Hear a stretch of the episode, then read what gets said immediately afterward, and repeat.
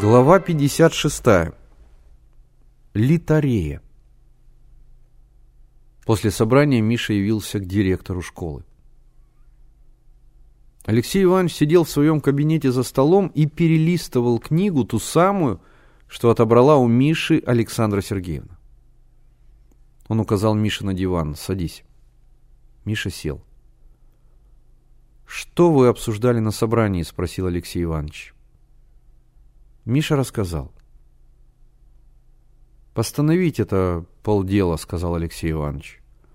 «Нужно, чтобы Юра осознал низость своего поступка». Он помолчал, потом спросил, «А твое поведение обсуждали?»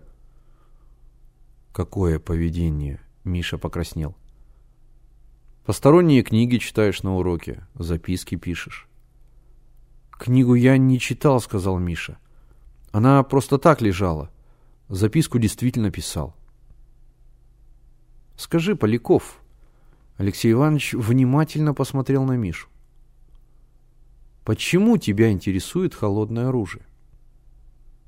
«Просто так», — ответил Миша, глядя в пол. Как бы не слыша Мишиного ответа, Алексей Иванович спросил, «Ты и твои приятели интересуетесь шифрами?» Миша молчал, и опять, словно не замечая его молчания, Алексей Иванович продолжал.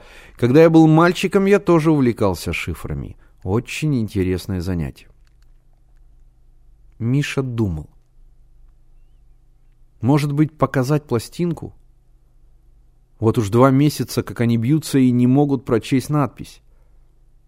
На обеих пластинках совершенно одинаковые значки, а ключа к ним нет – Значит, Полевой думал, что ключ к шифру в ножнах, а Никитский предполагал, что он в кортике.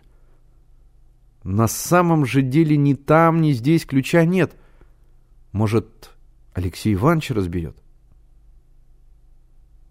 Миша вздохнул, вынул из кармана пластинку от рукоятки кортика и протянул ее Алексею Ивановичу. «Вот, Алексей Иванович, мы никак не можем расшифровать эту надпись. Я слышал, что это литарея но мы не знаем, что такое литарея. «Да», — сказал Алексей Иванович, рассматривая пластинку, — «похоже». Литарея — это тайнопись, употреблявшаяся в древнерусской литературе. Литарея была двух родов. Простая называлась также тарабарской грамотой. Отсюда и тарабарщина. Это простой шифр. Буквы алфавита пишут в два ряда. Верхние буквы употребляют вместо нижних, нижние вместо верхних. Мудрая литарея – более сложный шифр. Весь алфавит разбивался на три группы по 10 букв в каждой. Первый десяток букв обозначался точками. Например, А – одна точка, Б – две точки и так далее. Второй десяток обозначался черточками. Например, Л – одна черточка, М – две черточки и так далее. И, наконец, третий десяток обозначался кружками. Например, Х – один кружок, С – два кружка. Значки эти писались столбиками, понял теперь? Это ж очень просто, удивился Миша. Теперь я понимаю, как прочесть пластинку.